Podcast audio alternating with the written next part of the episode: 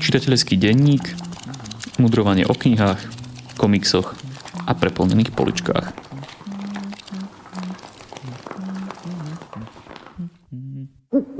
Vítajte pri počúvaní 15. čitateľského denníka. Ja som Jakub, spolu so mnou tu je aj Šimon a dnes by som rád začal trocha nezvyčajne. Tento podcast nahrávame 1. marca 2022 5 dní potom, ako vojska Vladimíra Putina bezdôvodne zautočili na našich ukrajinských susedov. To, čo sme poznali len z historických vojnových veľkofilmov, sa aktuálne deje priamo za našimi hranicami. Mnohí analytici, reportéri a komentátori už roky upozorňovali na nebezpečné tendencie prichádzajúce z Kremľa, aj keď asi nikto nečakal až takýto dramatický vývoj udalostí. Jedným z nich bol aj historik Timothy Snyder, na ktorého diela chcem takto na úvod nezvyčajne upriamiť vašu pozornosť. Snyderovú knižočku o tyranii považujem za to najlepšie, čo som na tému demokracie, slobody a celkovej príčetnosti v 21. storočí čítal. Pôvodne vznikla ako dlhý facebookový status, nájdete v nej praktické a úderné rady, ako si všímať totalitarizmus už v zárodku. Krvavé územie, prehľad vojnových zločinov na území strednej a východnej Európy je už rozsiahlejšou štúdiou plnou informácií a archívnych materiálov. Tretia kniha, ktorú od neho spomeniem, je Cesta do neslobody. Tá je zas svojim obsahom i formou zhruba niekde uprostred úvahy a historickej štúdie. Snyder v týchto svojich dielach hovorí napríklad o tom, že skepsa rozklada demokraciu, sloboda závisí od schopnosti ľudí rozlišovať medzi pravdou a tým, čo chcú počuť, alebo o tom, že integrácia, spolupráca a medziľudská dôvera zabraňuje nástupu tyranie. Ak ste od neho ešte nič nečítali, siahnite minimálne po krátkej knižke o tyranii. Jej obsah je už oveľa aktuálnejší, než by sme chceli. Aj tento rok sa môžete zapájať do našej literárnej súťaže svojimi knižnými otázkami. Dnes sme vybrali túto od poslucháčky Lenky. Často vo svojom podcaste spomínate Dunu, či už filmovú alebo knižnú, tak mi napadlo, že by som sa opýtala, aký je podľa vás najlepšie a najhoršie spracovaný film na základe knihy. Čo ty na to, Šimon? Vďaka Lenka za otázku. Začnem tým najlepším spracovaním a dopredu sa ospravedlňujem, ak odpoveď bude trocha predvídateľná, priam nudná. Ja som veľký fanúšik Pána prstenov. Mám veľmi rád aj knihy, aj film. Je pravda, že film veľa vecí z knihy vynechal, pretože nebol jednoducho priestor na to uviesť všetko vo filme, ale napriek tomu tú interpretáciu Jacksonovú považujem za vynikajúcu, za to, ako povyberal tie dôležité veci, tie kľúčové momenty, postavy a svetotvorné prvky. Všetky tri diely hodnotím veľmi pozitívne. Myslím, že k tomu prispelo aj to, že som si naštudoval sprievodné materiály o tom, ako ten film vznikal. Ako sa písal scenár, ako sa zháňali herci, ako sa tvoril svet, ako sa tvorili kulisy. Čiže som mal vhľad do toho, ako vznikala celá tá interpretácia a veľmi na tom bolo vidieť a cítiť, ako veľmi si ľudia dali záležať, aby to bolo kvalitné, aby to bolo premyslené, aby to zodpovedalo Tolkienovej pôvodnej vízii. Takže pre mňa tou najlepšou interpretáciou je Jacksonov Pán prstenov. Najhoršia sa mi nevyberala až tak ťažko, pretože mi napadla jedna, ktorá mňa osobne dosť rozčuluje. Ide o princa egyptského. Teraz nemám na mysli jeho vizuálnu a hudobnú stránku, tam animácia je pekná, hudba je pekná, je to celkovo samo sebe pekná rozprávka, ale keďže princ egyptský je interpretáciou biblickej knihy Exodus, tak z tohto hľadiska si myslím, že je to veľmi, veľmi, veľmi nešťastná interpretácia, ktorá ľudí buď metie, alebo priam zavádza. Hlavne z dvoch dôvodov a oni spolu dosť súvisia. Jedna je, že princ egyptský interpretuje len tú prvú najznámejšiu a zrejme pre nás najzaujímavejšiu časť biblickej knihy Exodus a teda to je po odchod Izraelcov z Egypta. Lenže kniha Exodus tam nekončí a pokračuje ďalšími časťami a dokonca sa domnievam, že jej vrchol je niekde inde a tie ďalšie časti, ktoré v knihe Exodus sú, sú teologicky mimoriadne dôležité a bez nich by ten východ Izraelcov z Egypta ani nemal zmysel. Takže toto je prvá časť. No a druhá je, si spomínate na tú slávnu pieseň, ten refren, v angličtine to je You'll see a miracle if you believe. Myslím, že v našom preklade ty môžeš vidieť viac, ak uveríš. A to je úplne, úplne opačne, o 180 stupňov otočená teológia tejto knihy Exodus a hlavne tej prvej časti tých desiatich egyptských rán a videniu z Egypta. Teológia knihy Exodus je, že pán Boh sa ukazuje ako mocný Boh, robí zázraky, aby ľudia verili, aby Izraelci verili, že sa o nich postará aj potom, ako putujú púšťou, aj to, že dojdú do zaslúbenej zeme. Takže tá logika nefunguje, musíš veriť, aby Boh niečo spravil, ale naopak. Boh robí, Boh koná, Boh sa zjavuje ako mocný, aby si mu veril, že tak bude konať aj naďalej. No a toto je veľmi nešťastné, lebo potom pristupujeme ku knihe Exodus s touto pomerne naivnou a nesprávnou predstavou, ktorú máme z filmu Princ Egyptský. Keď si spomínal pána prstenov, tak ma napadla taká vec, že či by sme niekedy nespravili taký špeciál, ktorý by sa venoval pánovi prstenov, pretože obidva ho máme strašne radi, aj vzhľadom na blížiaci sa seriál, ktorý môže dopadnúť všelijako, tak možno by to mohlo byť zaujímavé. Môžeme to spraviť tak, že ak sa nájdú aspoň traja poslucháči, ktorí nám napíšu alebo nám povedia o tom, že chcú počuť takýto špeciál venovaný pánovi prstenov, tak ho pripravíme. Ja súhlasím a špeciálne apelujem na poslucháča Michala. On už vie, o kom je reč. Ja mám k tejto, k tejto otázke odpoveď asi takú, že myslím si, že zlá adaptácia neznamená zlý film. Tých kombinácií je oveľa viac, tak ja som si pripravil taký krátky zoznam, že zlý film a neverná adaptácia, čo je najhoršia možnosť, tak je pre mňa nový Barbar Conan z roku 2011, ktorý je strašne zlým filmom a strašne nevernou adaptáciou. Potom tu mám, že zlý film ale verná adaptácia je SimCity 2, ktorý vychádza takmer poličko za poličkom z pôvodnej komiksovej predlohy, čiže je strašne verný vizuálne tej, tej predlohe, ale je to, je to zlý film. Potom tu mám, že dobrý film, ale neverná adaptácia je osvietenie, Kubrickovo osvietenie, Shining podľa knihy Stephena Kinga. Kubrick si k nej pristúpil tak voľnejšie a napríklad Kingovi sa veľmi nepáčila táto adaptácia. A potom tu mám, že verná adaptácia a výborný film a tam budem opäť nudný ako ty, že je to pán prstenov.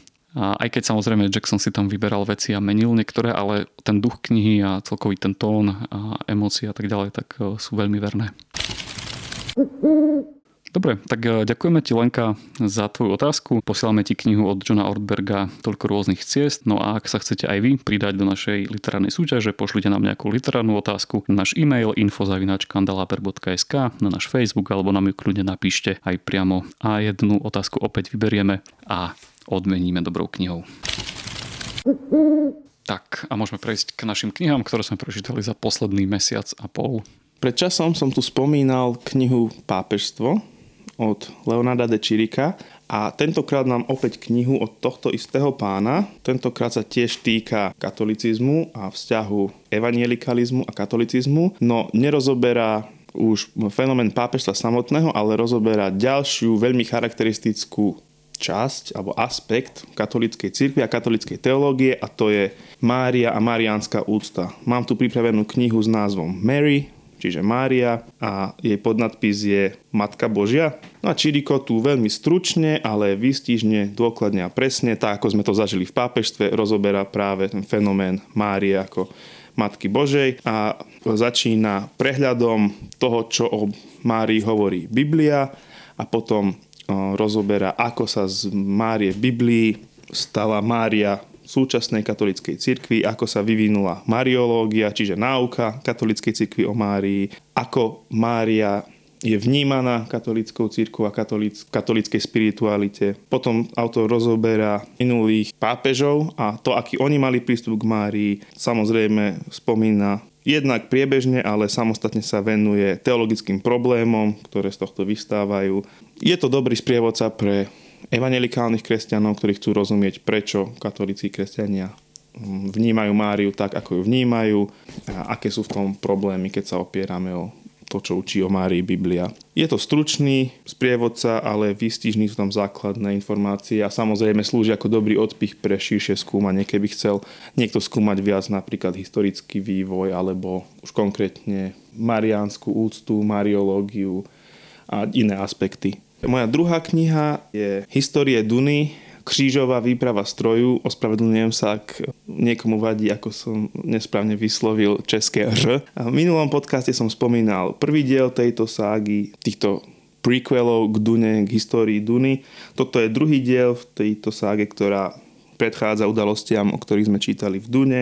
Od udalostí predošlej knihy prebehlo zhruba 20 rokov tzv. služebnický džihad pokračuje, ľudstvo je v otvorenej vojne, v konflikte proti mysliacim strojom. Na tejto knihe podľa mňa veľmi krásne vidno, že to je druhý diel trojdielnej série. Je veľmi charakteristický tým, že sa niektoré veci z, prvej, z prvého dielu uzatvárajú, ale zároveň sa ešte tak veľmi konflikt nehrotí, ako tomu zvykne bývať v treťom dieli, obzvlášť keď hovoríme o nejakých veľkých epických príbehoch alebo ságach. A v tomto dieli sa skôr budujú, rozvíjajú, formujú postavy, um, frakcie a dávajú sa do pohybu diania, ktoré očakávame, že vyvrcholia tretím dielom.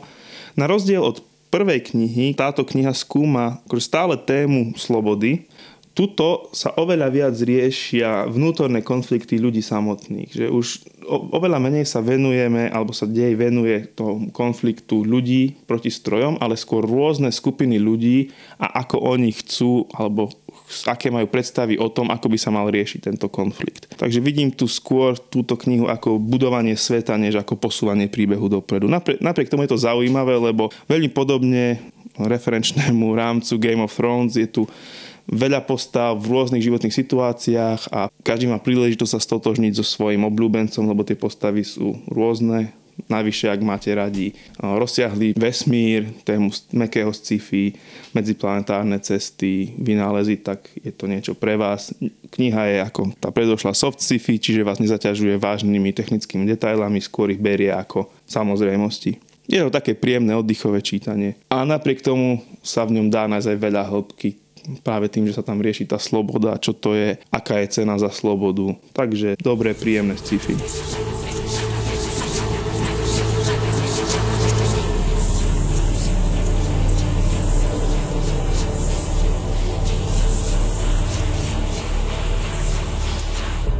Mojou hlavnou knihou pre toto číslo nášho podcastu je kniha s mierne krkolomným názvom Neži v lži od autora Roda Drehera. Téma, ktorú rozoberá, je podľa mňa veľmi zaujímavá, aktuálna a nie je zaujímavá aktuálna preto, že by hovorila o veciach, o ktorých sa momentálne v spoločnosti nejako veľmi hovorí otvorene, všeobecne, ale naopak, že je o veciach, o ktorých sa v spoločnosti žiaľ nehovorí, ale najvyšší čas, aby sa začalo a začalo viac. Teda minimálne hovoriť v širších spoločenských krúhoch, nielen v istých ostrovčekoch sociálnych. A podnadpis knihy je príručka pre kresťanských disidentov. No a na prvý pohľad by sa mohlo zdať, že je to kniha pre ľudí, ktorí žijú v nejakej krajine, kde sú kresťania väznení a vraždení a nie pre náš že stále pomerne slobodný západ. No ale práve toto je jedna z vecí, ktorej sa Dreyer v svojej knihe venuje a na ktorú upozorňuje, že ten útlak náboženskej slobody nastáva a nastane práve na západe, práve tu. Len rozdiel je v tom, že západný svet a kresťanstvo, západné kresťanstvo nečelí tzv.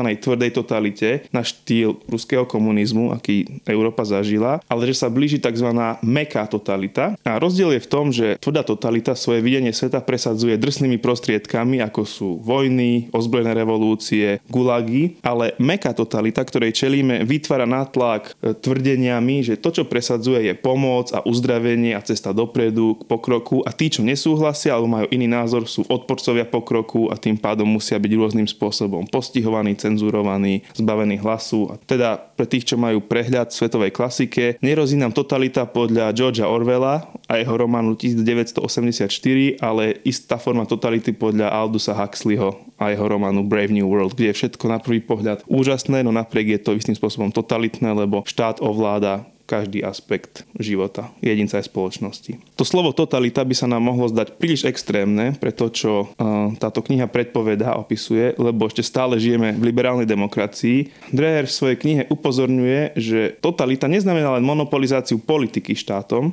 to je iba autoritárstvo, ale taktiež snahu o ovládnutie každého aspektu života jednotlivcov a spoločnosti, teda vrátanie toho, čo si ľudia myslia, čo cítia, aké názory majú, aký je ich celkový obraz reality, v ktorej žijú a tak ďalej. No a prvá časť knihy, kniha je rozdelená na dve časti, prvá časť sa venuje vysvetľovaniu toho, prečo je hrozba tejto mekej totality reálna. No a tá kniha popisuje jednak znaky mekej totality, čiže jej vonkajšie prejavy, napríklad to, čo sa už deje v mnohých západných krajinách. Ľudia nemôžu v práci slobodne vyjadriť svoj nesúhlas napríklad s ideológiou inklúzia rozmanitosti alebo diverzity, lebo napríklad prídu o pracovné miesto. Ľudia nemôžu dať, povedať názor, že tranzícia pohľavia nie je v prospech pacienta, nie je v najlepších záujmoch toho pacienta, lebo doktor, keď toto povie, hoci si to myslí na základe svojho odborného poznania, tak môže prísť o licenciu. Toto už vidíme, ako ideológia ovplyvňuje pracovný život. Prvá časť knihy tiež popisuje, aké presvedčenia táto nastupujúca totalita má, teda v čo verí,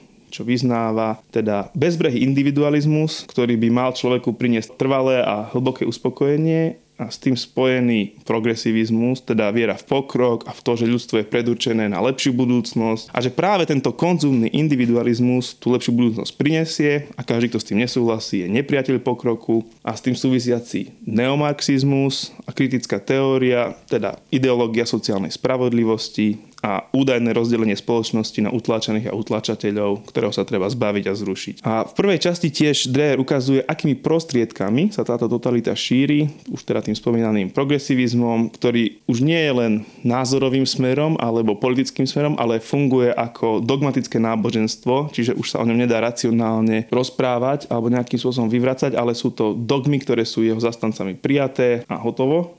Podobne ako dogmaticky fungoval komunizmus, teda viera, že komunizmus vyrie vyrieši všetky problémy ľudstva sveta a nastolí slávnu budúcnosť. A druhý prostriedok, ktorý je podľa mňa oveľa bezprostrednejší aj pre nás všetkých, a to je tzv. sledovací kapitalizmus. A tým sa myslí konzumný spôsob života, v ktorom sa pre pohodu vzdávame súkromia a umožňujeme veľkým spoločnostiam, ktoré vlastne napríklad sociálne siete, vedieť o nás všetko. Krok od toho, aby o nás všetko vedel štát, je už len maličký. A typickým príkladom a dokonca ikonou tohto sledovacieho kapitalizmu sú hlasoví asistenti ako Siri, Alexa, Cortana a podobne. Hej, to sú veľkí bratia z Orwellovho 1984, len s tým rozdielom, že nám ich nikto nenanútil, ale sami si ich kupujeme, aby sme zvýšili svoje pohodlie. No a toto všetko je zaznamenávané, analyzované komplexnými algoritmami. Dnes zatiaľ preto, aby na nás mohla byť cieľná reklama, zajtra to kľudne môže, môže byť preto, aby nás mohli dať do väzenia pre postoje, ktoré sme vyjadrili, hoci len v svojom súkromí. Brilantné na tejto knihe však nie sú len tieto skvelé analytické pozorovania, ktoré by popisovali nejak chladne a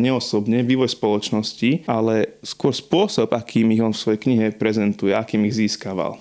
Dalo by sa povedať, že tá kniha Nežil lži je kniha rozhovorov a reportáži s bývalými disidentmi totalitných režimov alebo s ich príbuznými. A Dreher pri popise a tých vysvetleniach trendov kladie ťažisko na príbehy a svedectvá ľudí, ktorí totalitu zažili a ktorí sa jej vzopreli a akým spôsobom to robili. Čiže na každej strane máte výrok nejakého človeka, rozhovor alebo jeho osobný príbeh. Ide prevažne nie o ľudí z Anglicka či Ameriky, lebo tam tvrdá totalita nebola, ale o ľudí buď z Ruska alebo strednej a východnej Európy. Poliakov, Čechov, Slovákov, Maďarov. A práve títo ľudia, preživší totalitného útlaku, vidia to, čo mladšie generácie, medzi ktorú sa asi rátam aj ja, vyrastajúce v inej dobe nevidia. Títo ex-disidenti veľmi jasne vnímajú paralely medzi tým, čo sa dialo predtým, pri nástupe tvrdej totality a pri nej a tým, čo sa deje teraz. A preto vedia porovnať nátlak, zastrašovanie, straty slobody, prekrúcanie pravdy.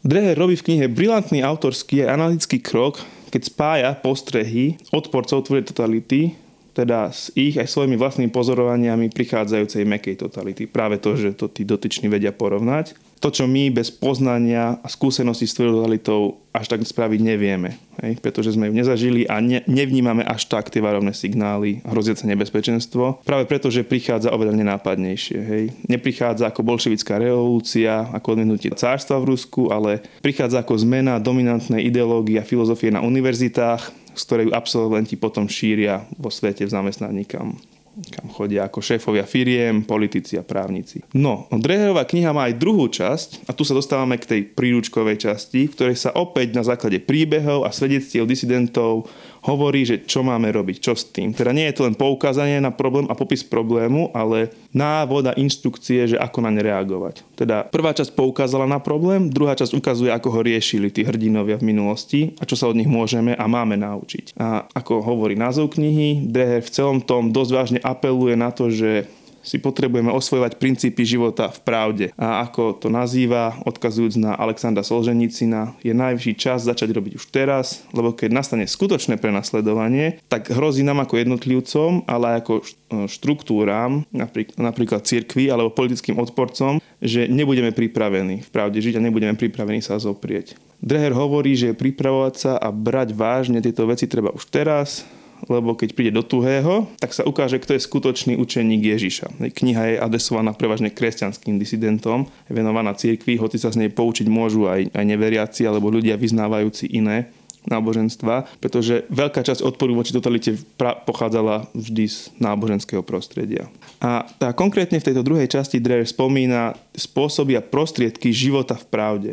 A to prvé je vedieť, kde je sever a ceniť si pravdu. To je to prvé, čo zdôrazňuje. Teda znamená to nevzdať sa presvedčení o pravde, povedať pravdu o tom, ako svet vyzerá, aj keď všetci ostatní hovoria niečo iné. Alebo to môže znamenať byť ticho, keď všetci pritakávajú a prizvukujú hlúposť. Znamená to povedať, že cisár je nahý, inokedy to znamená napríklad, on tam spomína príklad ovocinára, ktorý do výkladu svojho obchodu na rozdiel od majiteľov iných obchodov nezavesil výzvu proletári všetkých krajín, spojte sa. Čiže niekedy zastať sa pravdy znamená aj byť ticho, keď všetci ostatní pritakávajú nejakej hlúposti. Druhá vec, ktorá ma veľmi zaujala, je pestovanie kultúrnej pamäti, teraz spomínanie si, že existuje tu aj iný narratív, iný príbeh o tom, ako svet vyzerá, ako sa vyvíjal, ako prebieha, kto sme my, ako máme históriu, čo je naše dedictvo. Pripomínanie si, že v minulosti boli veci inak, že žiť sa dalo inak a dá sa žiť inak aj teraz a toto pestovanie kultúrnej pamäti sa robí prostredníctvom tradícií a cieľavedomých činností, ktoré nám tento tzv. stratený život pripomínajú. A to je od varenia tradičných jedál, cez spievanie tradičných piesní, či čítanie v širšom slova zmysle klasickej literatúry až po tvorbu umeleckých diel, ako to robil napríklad Václav Havel,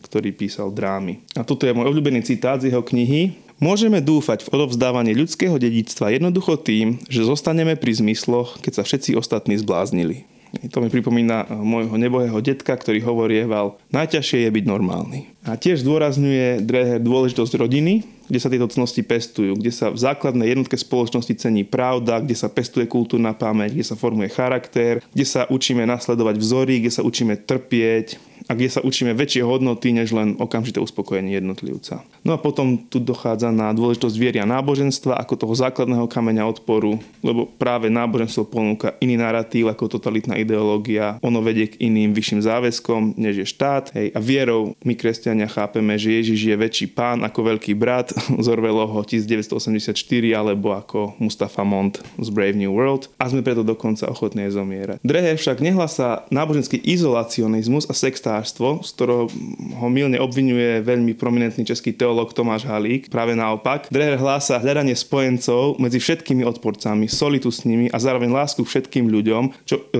ilustruje na príbehu istého kňaza, otca Jeržiho, Jerziho, neviem ako sa to vyslovuje, ktorý nosil čaj počas studených zim aj tajnej polícii, ktorá ho sledovala, pretože to boli ľudia. Čiže D nehlása nejaké zavrete sa do múrov kláštora pred zlým svetom. Práve naopak on hlása byť verný svojim presvedčeniam, ale neizolovať sa, neostrihnúť sa od sveta, ale byť v ňom zapojený, len byť v ňom zapojený tým zápasom o pravdu nie nejakou falošnou ekuménou, alebo ako to nazvať. Záver, ako poslednú súčasť života v pravde Drev spomína niečo, čo nám je na západe veľmi, veľmi cudzie, čo nám až teraz konflikt na Ukrajine pripomína a to je ochota trpieť pre pravdu a pre správne veci. Utrpenie je svedectvo o pravde. A Dreher tu hovorí o rozdiele medzi obdivateľmi a nasledovníkmi. Nie, on to hovorí o Ježišovi, ale dá sa to vzťahnuť širšie, že práve utrpenie je tou deliacou čiarou tým katalizátorom, ktorý, ktoré ukáže, že či naozaj ne, sme oddaní niekomu alebo niečomu, nejakej osobe, myšlienke alebo princípom a teda sme ochotní preto aj trpieť, alebo sme len obdivovateľia. Páči sa nám to, ale nie sme ochotní vzdávať sa preto svojho pohodlia. Nie sme ochotní preto byť vyhodení z práce, ísť do väzenia alebo dokonca zomrieť. Takže podľa mňa je to najvyššia aktuálna kniha, mali by si ju prečítať všetci kresťania. Dreher bije na poplach, ja sa domnievam, že veľmi oprávnene. Takže slovami z titulu tejto knihy, ktorých má požičaný, požičané z eseje Alexandra Solženicina Nežil v lži a ako na to metódou disidenta oca Kolakoviča pozeraj, zhodnoť, konaj. Čo by si povedal skeptickému človeku, napríklad mne, ktorý by ti na súhrn tejto knihy povedal, že je to zbytočný alarmizmus? Či prípady, keď sa toto deje niekde, nie sú iba kvapky v mori, ktoré sú nejakým spôsobom extrémne, ale že sú osamotené a že tým svojim extrémom iba sú viditeľné, ale nie ich až toľko, aby to bol nejaký naozaj trend. Rozumiem. No myslím si, že to nie sú ojedinelé kvapky práve preto, že na ne nepoukazuje len tento Dreher, ale kopa ľudí, s ktorými robil rozhovory, s ktorými robil interview. A tieto veci, na ktoré tu on upozorňuje, ten meký totalitarizmus, on je viditeľný. Ono to vidno, keď sledujete situáciu na kampusoch v amerických univerzitách alebo na kampusoch v, v Anglicku, keď, keď sledujete, akým rečníkom je zakázané tam hovoriť. Nemyslím si, že sú to len nejaké špeciálne prípady a, a myslím, že s tým súvisí práve to, že ako nejaké ojedinelé veci ich môžu odsudzovať, kritizovať alebo kategorizovať ľudia, ktorí práve nevidia paralely medzi tvrdou totalitou a mekou nastupujúcou totalitou. Keď už sa tie veci prejavujú napríklad v práci, v zamestnaniach, tak asi nejde len o nejakých extrémistov. Vieš, ono to často tak býva, že ten, kto bije na poplach, je vždy ten nepríjemný, lebo narúša kľud. Ako Gandalfa nemali radi v Hobbitove, lebo bol, neviem ako je to po slovensky alebo po česky, v angličtine disturber of the peace. To the peace, ten pokoj bol ten status quo, keď spoločnosť bola v pohode, len on furt upozorňoval, že pozor, pozor, na východe v Mordore rastie zlo, no a to nikto nerad počúval, lebo ešte to zlo k ním nedosiahlo a Gandalf ich vyrušoval z pokoja. No ale že potom už bolo neskoro, keď už čierni jazdci hej, napadli hostinec v hôrke. Myslím si, že Myslím si, že nie je, nie je náležité to odbíjať, ale práve naopak minimálne sa na to pozrieť a keď už nevytvoriť nejaké, nejaké hnutie odporu alebo čo priamo teraz nezorganizovať podzemnú církev, tak minimálne si porovnať a pozrieť si paralely medzi tvrdou a mekou totalitou, že či naozaj je to podobné. Ako mne, ja mám pocit, že to najočividnejšie sú práve, je práve ten konzumný, teda ten sledovací, pardon, sledovací kapitalizmus, tí hlasoví asistenti a to, ako nás veľké spoločnosti zbierajú dáta. To, to sa nedá poprieť, to je očividné. Hej. To, stačí si pozrieť dokumenty o tom, ako funguje Facebook, alebo Twitter, alebo Instagram. To, to hovoria aj bývalí zamestnanci týchto spoločností. Má, má, máš ďalšie otázky? Mám iba takú poznámku, že tak ako si spomínal, tak tieto hlasy nezaznevajú iba z kresťanského prostredia. Ja si spomínam na článok Ivana Mikloša, ktorý teda, on to hovorí už aj v rozhovoroch, že, že taktiež vníma tie tendencie. On, ktorý sám o sebe hovorí, že on je ten eh, liberál klasického strihu, tak eh, že to taktiež vníma. Ja spomeniem ďalší, ktorí nie sú kresťania a tiež vnímajú tieto problémy hej, Jordan Peterson, eh, Ben Shapiro, to je ortodoxný žid, alebo dokonca Sam Harris, a to je vyslovene ateista a vníma tieto totalitné problémy. Myslím dokonca, že už aj Richard Dawkins mal zlú skúsenosť eh, s nejakou cenzúrou, takže eh, už to ide asi naozaj naprieč spektrum. Tak Jakub, čo si si pripravil ty do dnešného čísla? Ďakujem, že si mi predal slovo. Ja som si opäť knihy pripravil aj vo fyzickej podobe, lebo sa cítim tak istejšie, keď ich môžem držať v ruke, zatiaľ čo o nich rozprávam. A začnem knihou, ktorej názov vždycky skomolím, tak snad sa mi to podarí povedať správne. Je to Minority Report. Povedal som to dobre? Mm. Čiže v preklade minoritná správa, aj keď mi sa to viac páči, už to mám vžité ako, ako ten anglický názov. A v našich končinách nie je meno Filipa Kendricka Dicka, autora tejto knihy, veľmi známe. Keď sa však povie Blade Runner, Total Recall, Muž z Vysokého zámku alebo práve Minority Report, očka filmových fanúšikov sa rozšíria radosťou a prekvapením, pretože zistia, že všetky tieto filmy, tieto žanrové klasiky sú natočené práve podľa románov poviedok tohto jedného spisovateľa. Na prelome 50. a 60. rokov patril tento americký spisovateľ medzi tých najplnejších autorov sci-fi v zlatej ére vedeckej fantastiky vytvoril diela, ktoré sú dodnes citované a ktorých zápletky či pointy nájdeme v mnohých, mnohých filmoch. Westworld, Matrix či Memento by mohli rozprávať, kde sa to presne inšpirovali. Minority Report, titulná poviedka tejto malej zbierky, napríklad vykresľuje svet, v ktorom neexistuje zločin. Súkromná agentúra napojená na trojicu vešcov dokáže predpovedať každý jeden trestný čin. Zásahové jednotky tak môžu spacifikovať potenciálneho vraha ešte pred vyhodnotením vraždy. Čo však s tým, keď predpoveď označí za potenciálneho páchateľa samotného riaditeľa agentúry? Trošku mi to pripomína tému, ktorú si načal Rodom Dreherom.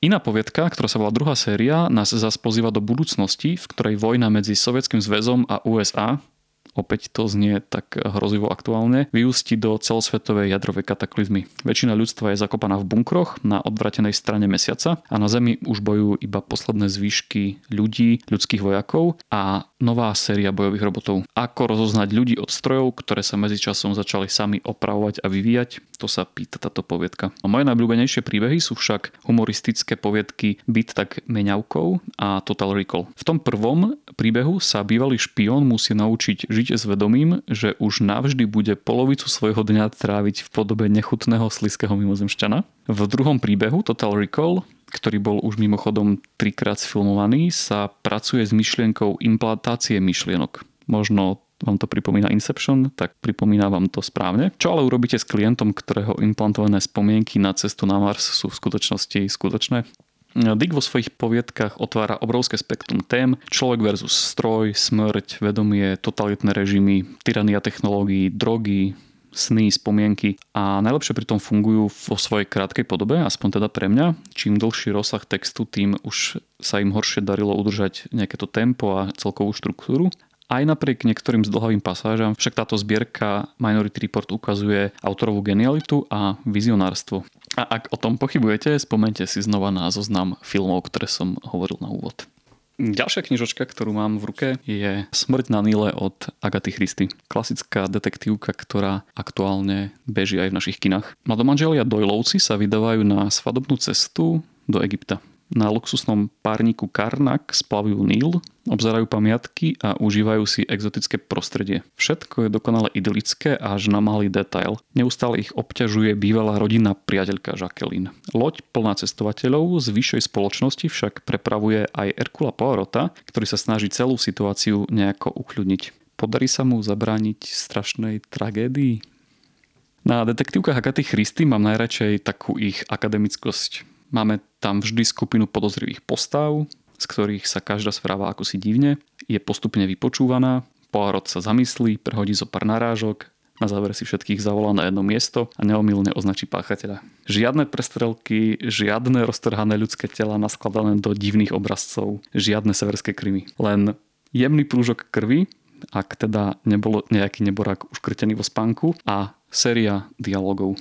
Smrť na Nile je vystavaná podobne. Spolu s Poirotom môžete hádať, kto je do zločinu zapojený, môžete si porovnávať výpovede, hľadať nezrovnalosti, dokonca vám slávny detektív poskytne aj zo pár vodítok pri rozhovoroch so svojím kolegom, s ktorým sa zdieľa. Zločin sa udeje až v strede knihy, čo je na detektívku tohto starého strihu trošku nezvyčajné, ale je to zároveň ukážka toho, ako Christy definovala celý jeden žáner, ako neustále hľadala nové pointy a nové spôsoby vystavania detektívnej zapletky. Poirota som si v tejto knihe navyše aj celkom ľudsky obľúbil, starosvedský šarm, belgický prízvuk a istá dávka samolúbosti, dobré srdce a excentrické fúziky, ikonické ako fajka, lupa a lovecká čiapka. Myslím si, že je to klasika, ktorá nesmie chýbať v podstate v žiadnej knižnici.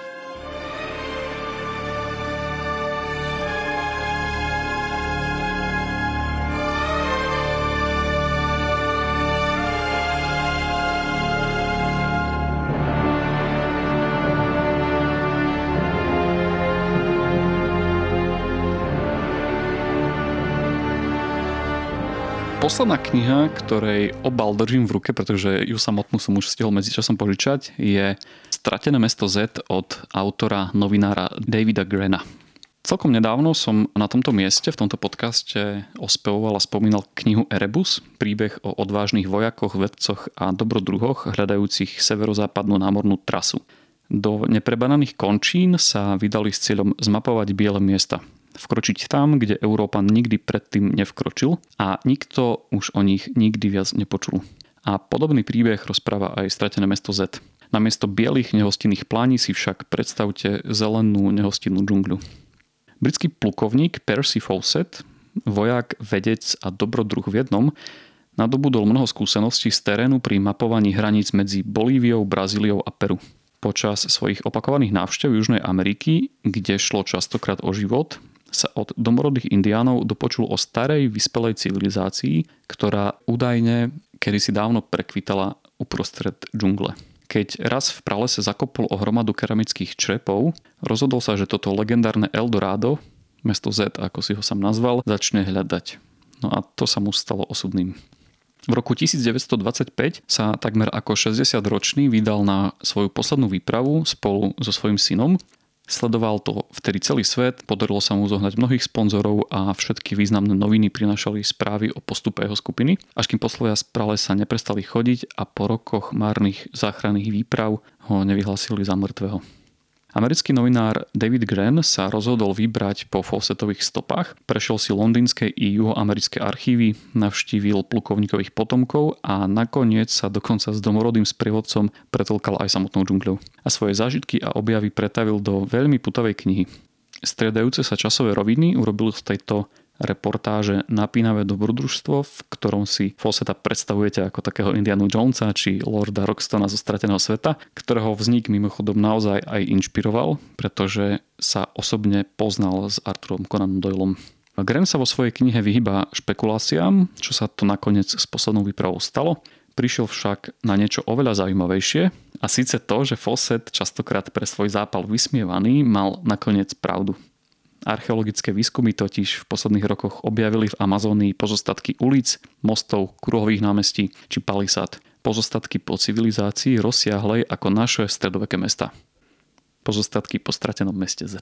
Čo by si povedal človeku, ktorý povedal, že jeho nezaujímajú nejaké archeologické vykopávky. Bolo by aj pre takéhoto človeka užitočné si túto knihu prečítať, respektíve je tá kniha viac než len biografiou a viac než len dokumentovaním nejakého archeologického pátrania. Myslím si, že aj ľudia, ktorých nezaujíma história a archeológia, by mohli túto knihu brať ako takú dobrodružnú reportáž. Lebo naozaj tým striedaním rôznych rovín, že sa tam autor vyjadruje jednak k svojej práci zo súčasnosti, ale prekladá to aj archívnymi listami a záznamami, tak je to veľmi dynamické. Tá kniha má asi iba nejakých 250 strán, čiže sa to číta ako dobrodružný román. Zároveň tam vkladá aj záznamy o iných expedíciách aj z 90. rokov. Ak máte radi Indianu Jonesa a takéto džungové dobrodružstva, tak minimálne ako taký dobrodružný príbeh určite sa vám to bude páčiť. Môj problém s biografiami bol ten, že biografiu nevieš naskladať ako dramatický príbeh, že nevieš do nej povkladať udalosti, ktoré by ti dej zrýchľovali alebo spomaľovali alebo pracovali s napätím, ale ak chceš byť verný, tak musíš písať veci tak, ako sa stali. A podľa toho, čo ty hovoríš, tak autorovi sa podarilo udržať pozornosť napriek tomu, že, že sa snažil byť verný histórii. Tým, že je autor novinárom, tak podľa mňa dokáže veľmi dobre pracovať aj s týmto, aby to napätie tam bolo. A ja som mal naozaj potrebu čítať to veľmi rýchlo a chcel som vedieť, čo bude ďalej lebo tým, že tam vkladá aj tú svoju osobnú linku, ako on patra po tých jeho stopách aj priamo v tej džungli, tak aj on sám ako autor v 21. storočí sa dostáva do nejakého nebezpečenstva, aj keď nie až takého ako plukovník Fawcett pred 100 rokmi, ale predsa len sa o neho trošku človek bojí, aj keď vie, že to prežil, lebo tak napísal tú knihu. Stále čitateľ má v podvedomí tú hlavnú otázku a síce či to stratené mesto Z naozaj existovalo, alebo to bola iba fatamorgána nejakého dobrodruha. A toto vlastne si autor necháva až na úplný záver, kde na to odpoveda teda kladne, ako som už povedal, pretože pri vykopávkach stretne nejakého, myslím, že to bol britský, britského archeológa, ktorý, ktorý v džungli je zakopaný už niekoľko rokov a, a práve on ho tam vezme a ukáže mu, že, že je to tam táto kniha bola taktiež ináč sfilmovaná, respektíve inšpirovala, inšpirovala film, ktorý je celkom verný predlohe. Volá sa Stratené mesto Z. V tej, v tej sústave dobrý film, zlý film, verná adaptácia, neverná adaptácia, tak do ktorého kvadrantu by si ho zaradil? Zaradil by som ho do kvadrantu dobrý film a verná adaptácia.